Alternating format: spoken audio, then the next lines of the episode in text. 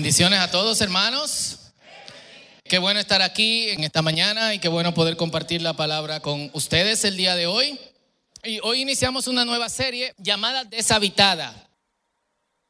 Y en esta semana nosotros celebramos lo que llamamos Semana Santa, que es los eventos alrededor de la muerte y resurrección de Jesucristo. Fechísticamente, me acabo de inventar esa palabra, estos eventos pasaron la semana pasada, es decir, hoy sería el domingo de resurrección. ¿Y qué pasó? Bueno, a alguien se le ocurrió en algún punto de la historia que no podíamos celebrar la Semana Santa al mismo tiempo que los judíos celebraban Pascua. Entonces se celebra una semana después o una semana antes. Por eso todos los años estamos como locos. ¿Cuándo es Semana Santa? Yo no sé si a ustedes les pasa, pero a mí me pasa también. Así que eso es. Y este domingo yo quiero hablar sobre un estudio del triunfo. Porque el pasaje que nosotros vamos a leer hoy, que es el pasaje que habla del domingo de ramos, que debería ser domingo de ramas, porque ramos es un apellido, ramas eh, la rama, es el que todas nuestras Biblias llaman la entrada triunfal o la entrada triunfal a Jerusalén. Y yo quiero que preguntemos hoy y que respondamos estas preguntas. ¿Qué es triunfo? ¿Y qué es triunfar? ¿Qué se necesita para vencer y qué se necesita para triunfar? ¿Triunfamos solo con aprobación? ¿El triunfo viene por mérito? ¿O hay cosas que nosotros tenemos que hacer para obtener ese triunfo? Y en base a eso, veremos si realmente fue una entrada triunfal. ¿Listos? Con ánimo. Amén. Leamos en Lucas capítulo 19, versículos 28 al 44. Vamos a leer de la nueva traducción viviente, Lucas 19, 28 al 44. Y dice así en el nombre del Padre, del Hijo y del Espíritu Santo. Jesús siguió rumbo a Jerusalén, caminando delante de sus discípulos. Al llegar a las ciudades de Becfagé y Betania, en el monte de los olivos, mandó a dos de sus discípulos que se adelantaran. Vayan a la aldea que está allí, les dijo. Al entrar, verán un burrito atado que nadie ha montado jamás. Desátenlo y tráiganlo aquí. Si alguien les pregunta por qué desatan al burrito, simplemente digan, el Señor lo necesita. Esta es la prueba de que la canción Mi burrito sabanero debe ser de Semana Santa, no de Navidad. ¿Hay burro en la historia de Navidad? Full. Entonces con mi burrito sabanero voy para Jerusalén. Si me ven, si me ven, voy para Jerusalén. 31. Si alguien les pregunta por qué desatan al burrito, simplemente digan, el Señor lo necesita. Así que ellos fueron y encontraron el burrito tal como lo había dicho Jesús. En otro de los evangelios dice, encontrarán un burrito en tal calle entre dos postes amarrado a una puerta. Fue como muy específico. Así que ellos fueron, encontraron el burrito tal como lo había dicho Jesús. Y efectivamente, mientras lo desataban, los dueños le preguntaban, hey, ¿por qué desatan el burrito? Y los discípulos simplemente contestaron, el Señor lo necesita. Entonces le llevaron el burrito a Jesús, pusieron sus prendas encima para que él lo montara. Quiero que noten que cuando dice prendas, ¿qué es prenda? Ropa. Literalmente los discípulos se quitaron el tichero, lo que había arriba, y la pusieron en el burrito. Agarren esa imagen ahí. A medida que Jesús avanzaba, la multitud tendía sus prendas. ¿Qué es prenda? Sobre el camino delante de él. Cuando llegó a donde comienza la bajada del Monte de los Olivos, todos los seguidores empezaron a gritar y a cantar mientras alababan a Dios por todos los milagros maravillosos que habían visto. Bendito el rey que viene en el nombre del Señor, paz en el cielo y gloria en el cielo más alto o en las alturas, dicen otras traducciones. Algunos de los fariseos que estaban entre la multitud decían, maestro, reprende a tus seguidores por decir cosas como esas. Jesús le respondió, si ellos se callan, las piedras a lo largo del camino se pondrían a clamar. Un poco largo, las piedras clamarán. 41. Al acercarse a Jerusalén, Jesús vio la ciudad delante de él y comenzó a llorar diciendo, ¿cómo quisiera que hoy tú, entre todos los pueblos entendieras el camino de la paz. Pero ahora es demasiado tarde. Y la paz está oculta a tus ojos. No pasará mucho tiempo antes de que tus enemigos construyan murallas que te rodeen y te cierren por todos lados. Te aplastarán contra el suelo y a tus hijos contigo. Tus enemigos no dejarán una sola piedra en su lugar porque no reconociste cuando Dios te visitó. Y repito esa parte, porque no reconociste cuando Dios, como dice, porque no reconociste cuando Dios te visitó. Agarren eso ahí también. anótenlo si toman anotaciones. Este pasaje, que es conocido en todas nuestras Biblias como la entrada triunfal, está presente en todos los evangelios. Y lo hago notar porque no todas las historias de Jesús están presentes en todos los evangelios. Aquí hay de hecho un pequeño recuadro con las diferencias entre las historias en cada uno de los evangelios. No nos vamos a detener ahí, así que puede tomar una foto o en YouVersion pueden entrar y buscar lo que no saben cómo hacerlo. YouVersion, eventos, le dan, ponen ministerios el círculo y ahí sale el culto, el culto de hoy. Pero notarán que entre los evangelios hay pequeñas diferencias, algunas quizás deberíamos comentarlas un poquito más, otras son simplemente para complementar. Los evangelios se escribieron uno después de otro, no todos al mismo tiempo, y todos los estudiosos coinciden en que uno complementa al otro. Marcos, que fue el primero que se escribió, no tiene las narrativas del nacimiento de Jesús, escribe muy poco sobre la resurrección. Mateo, que se cree que fue el segundo que escribió, apunta y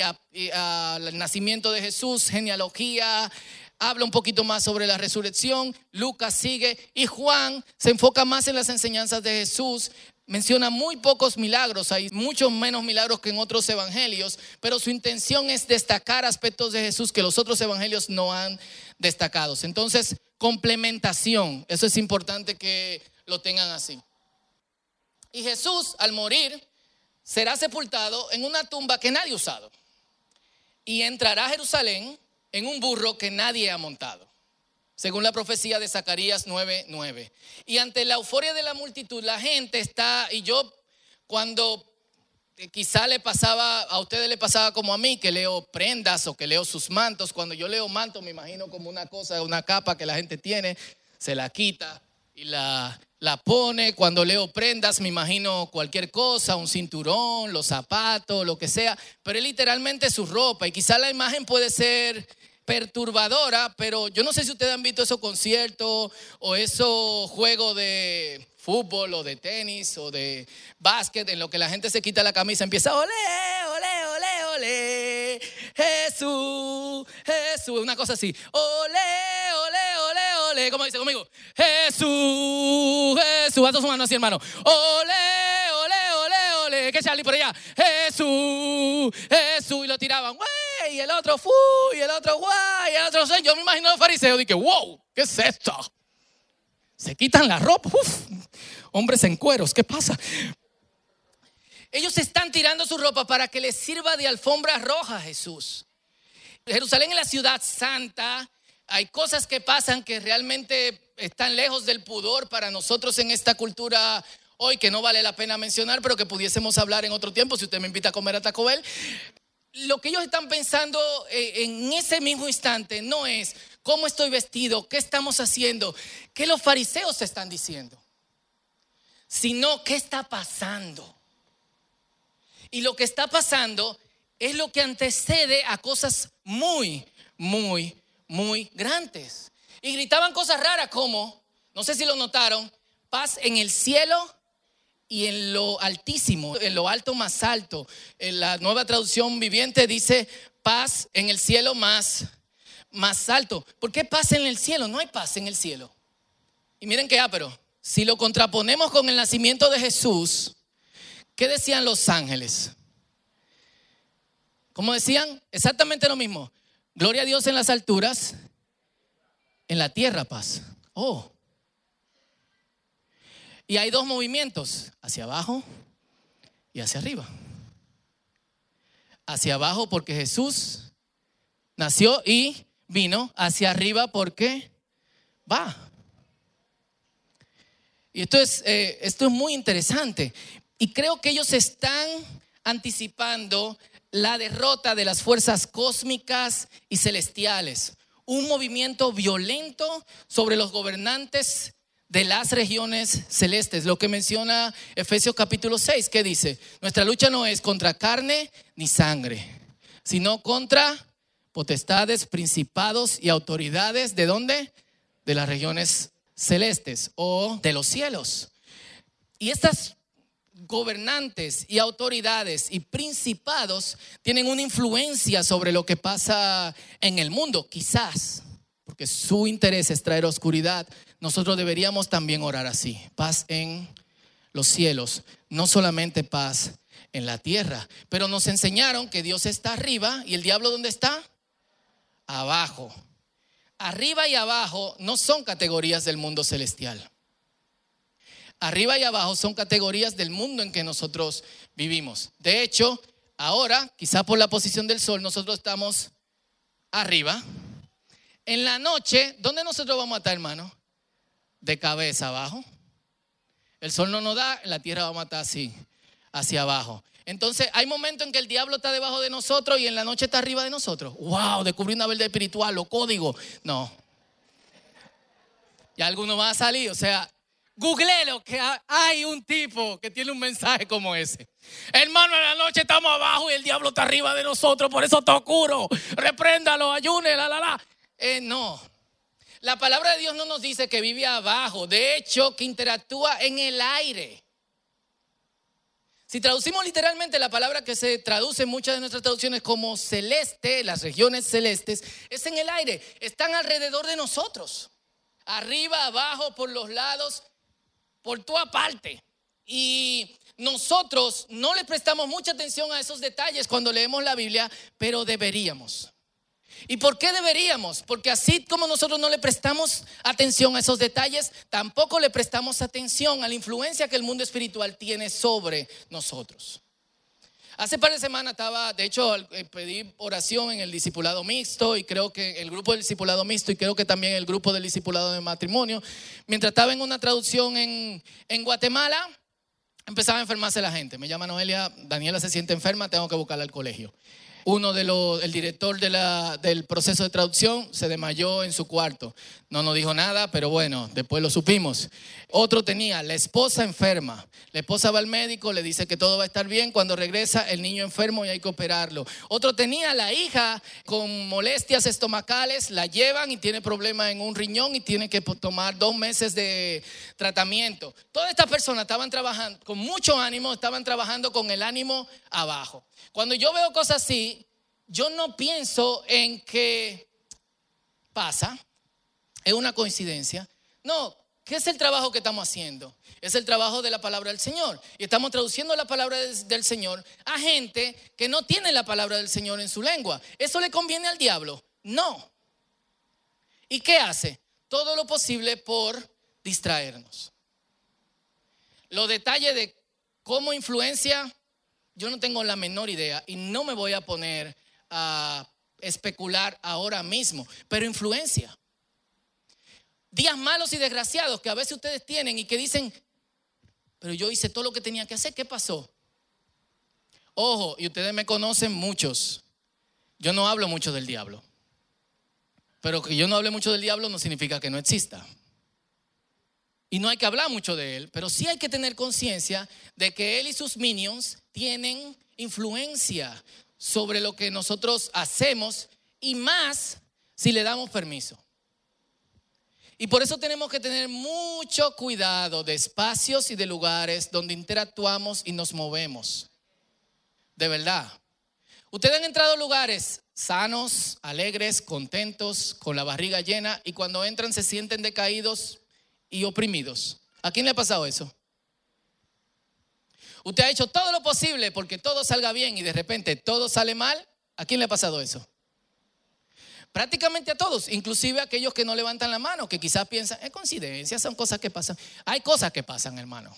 Porque no solamente está el diablo y su demonio, estamos nosotros, que somos también malos, y hay gente desgraciada. A, a quienes llamamos demonios aquí en la tierra. ¿Y ustedes conocen alguna demonia, algún demonio o no? Se ríen. Y le da ganas de reprenderlo. Pero bueno, ellos oran porque saben que ahora que Jesús va, a entrar triunfalmente a Jerusalén, aunque ellos no le han prestado atención a todos los, eh, los detalles, saben que lo que va a hacer Jesús, lo que sea que va a hacer Jesús, es porque es un golpe bajo y fatídico a todas las cuestiones que al diablo se le puedan ocurrir. Y todo eso pasa mientras los religiosos están enojados y piden que Jesús haga que, que se silencien, que se callen. ¿Por qué están haciendo esto? Y preguntamos, ¿qué es triunfo? Al entrar en Jerusalén, Jesús se prepara para la prueba más grande de su vida. Si algunos han leído su Biblia, saben que en Getsemaní, ¿cómo el Señor? ¿Eh? Pasa de mí esta copa, pero que no se haga mi voluntad, sino la tuya. Es muy raro porque Dios, orándole a Dios, que no se haga la voluntad de Dios, el Hijo, sino que se haga la voluntad de Dios el Padre. Y si bien su entrada estuvo llena de vítores, de, algarabía, de gente diciendo Osana en las alturas, en unos días todo va a estar oscuro. Entonces, ¿qué es triunfo? Es aprobación. Triunfo es que todos los demás digan, wow, ahí viene. O que todos los demás sientan que tienen una conexión contigo. Eso es triunfo. Triunfo es el sí, el like, el corazoncito de toda la gente que te rodea por algo que probablemente va a pasar. Llamamos entrada triunfal porque la gente grita, Señor, Señor. Jesús sabía que no podía confiar en eso. Recuerdan, no todo el que diga, Señor, Señor, entrará al reino de los cielos. De hecho, si pensamos en aprobación, es precisamente eso que Él no tiene en Jerusalén. Cuando él llega frente a la ciudad, llora. Porque la ciudad de paz, Jerusalén, tienen al final, Salem es paz, no reconoce el tiempo de paz, a su príncipe de paz. Y yo quiero que tomemos unos minutos para concentrarnos en dos palabras. Dios siempre está presente. Es una de las cosas que creemos firmemente. Es doctrina básica, que Dios es omnipresente. ¿Qué significa eso? Dios está aquí, Dios está allá, Dios está allá afuera, Dios está arriba, Dios está abajo, Dios está por todas partes. Yo recuerdo cuando los que tenemos hijos sabemos que hay una etapa de su vida donde sus reflexiones son mucho más profundas. Yo recuerdo a Benja una vez señalando un avión y dice, oh, mira, están más cerca del Señor. Y yo le digo, no, Benja, Dios está en todas partes. Y él me dice, ¿y por qué si está en todas partes tú siempre me dices que Dios está arriba?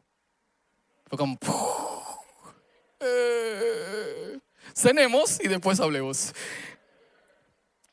Dios está siempre, lo reconozcamos o no. Y de hecho nuestro trabajo como creyentes es poder darnos cuenta continuamente de que Dios está en medio de todo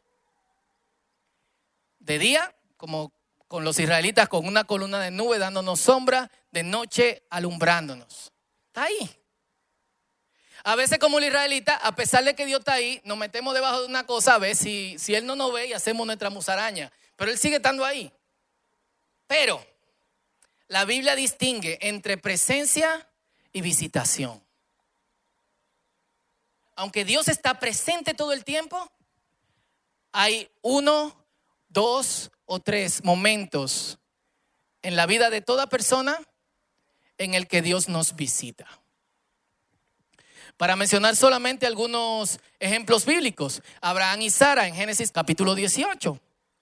Dios los visita en forma de tres hombres. Jacob en Génesis 35 del 9 al 14. De hecho, en el capítulo antes también tiene la visita del Señor y pelea con Dios. Por eso Dios cambia su nombre de usurpador a el que pelea con Dios, Israel.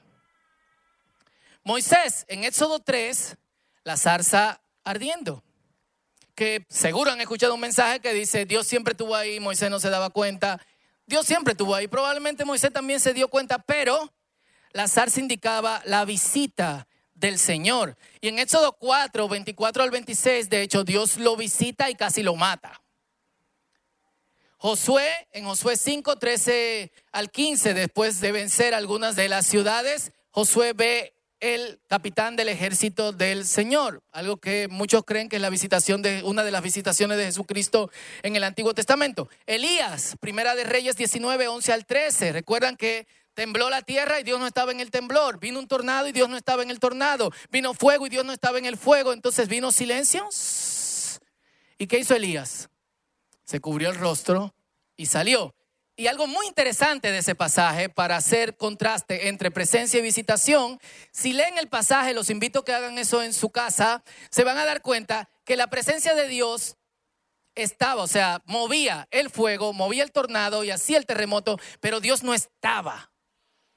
Es decir, la visita de Dios no estaba en medio de eso. Isaías, en Isaías capítulo 6, uno de los pasajes más fascinantes, porque es el único profeta que no dice, oh Dios, yo no puedo hacer con eso, sino que dice, heme aquí. Y Pablo, en Hechos 9.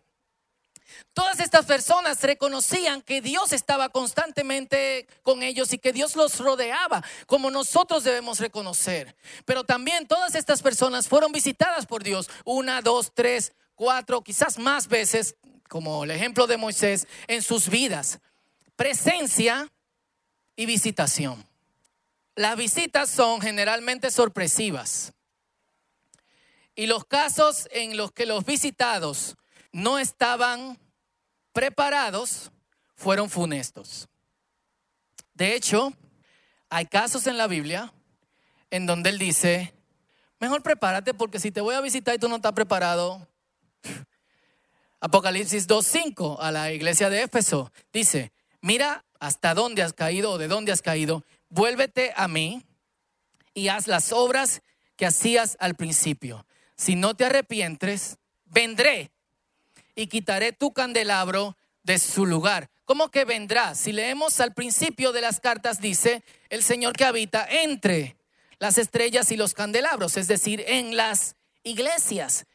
Está pero vendré es visitar. Y en todos el aspecto importante es la preparación. En el caso de Éfeso, arrepentimiento. En tu caso, ¿cuál será? Porque no solo debemos estar preparados para la segunda venida, tenemos que estar preparados para su visita o sus visitas, cuando sea que lleguen. Y Dios no avisa. Y una pregunta importante aquí es, ¿Por qué Dios nos visita? Dios nos visita para una misión o encargo especial. Dios nos visita para afirmarnos. Hay momentos que tenemos que necesitamos afirmación y esa visita de Dios cambia totalmente nuestra vida. Ojo, esto no es algo que pasa todos los días. ¿Ok? Esto es algo que pasa uno o dos veces en la vida de alguien. En momentos oscuros para hacernos saber que Él está ahí. Para probarnos también. Para llamarnos. Algunos, al ser llamados, son visitados por Dios para confrontarnos, como el caso de, Éfeso y de otra de las iglesias en Apocalipsis, pero también para cumplir su palabra. Hermano, vivimos en la presencia de Dios, eso es espectacular.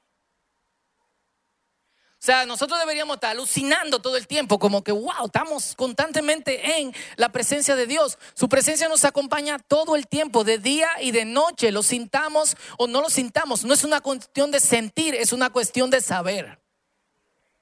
Desconecte su sentimiento de eso.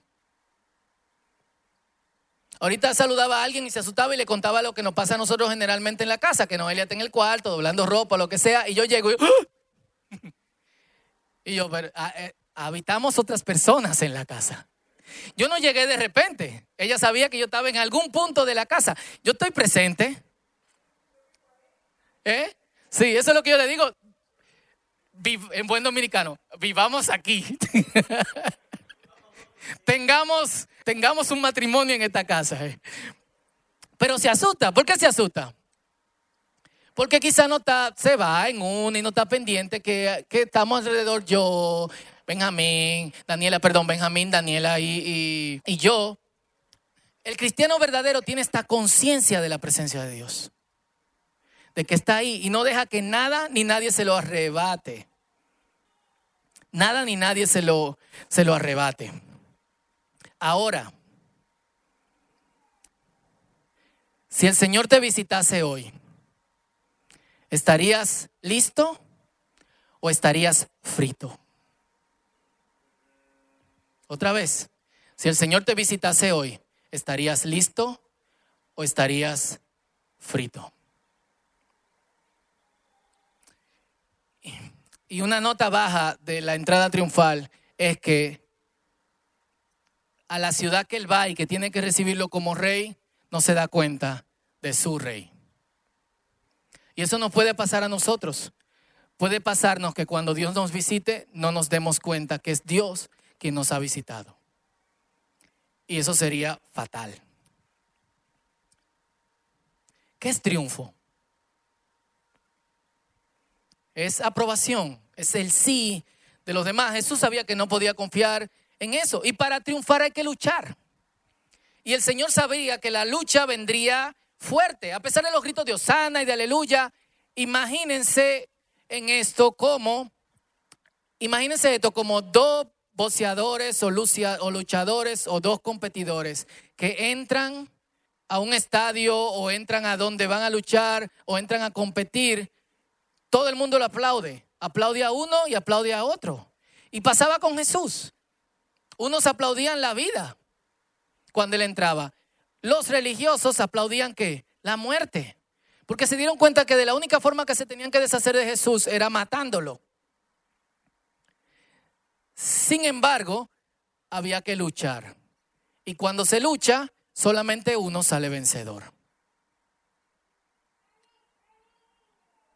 La entrada triunfal es la bulla, es el aplauso de entrar. Y quizá este concepto nosotros tenemos que explorar un poquito más porque hoy la gente quiere ganar sin luchar y quiere trofeos sin competir. A los chamaquitos le dan trofeo de perdedor. Tú no perdiste, simplemente tuviste una gran lección. Te perdió mi hermano. Se vaina. No, miren, ustedes se ríen, pero nosotros tenemos que enseñarle a nuestros hijos inteligencia emocional. Porque después van a un ambiente donde le dicen loser. Y van a llegar a casa, soy un perdedor. I'm a loser, baby. So why don't you kill me? Porque nunca le enseñamos que se puede perder. Tenemos que enseñarle que se pierde y se gana. Y si quieren ganar en algo, tienen que esforzarse. La muerte era aplaudida por los religiosos, pero no sabían quién venía y con qué fuerza iba a atacar a la muerte. El golpe bajo que le iba a dar el Señor a la muerte acabaría con ella para siempre. Y eso merece un aplauso de todos nosotros, hermanos. Amén. El punto exacto en el que Jesús vence la muerte es el punto exacto en el que nosotros también somos vencedores. El punto exacto en el que Jesús vence la oscuridad es el punto exacto en el que nosotros también vencemos la oscuridad y vivimos en la luz, somos luz. El punto exacto en el que Jesús deja ese cuerpo no glorificado para resucitar y venir con un cuerpo resucitado, incorruptible, es el punto exacto en el que el viejo nosotros muere para resucitar al nuevo nosotros. ¿Cuánto le da un aplauso al Señor? Un aplauso fuerte, hermanos.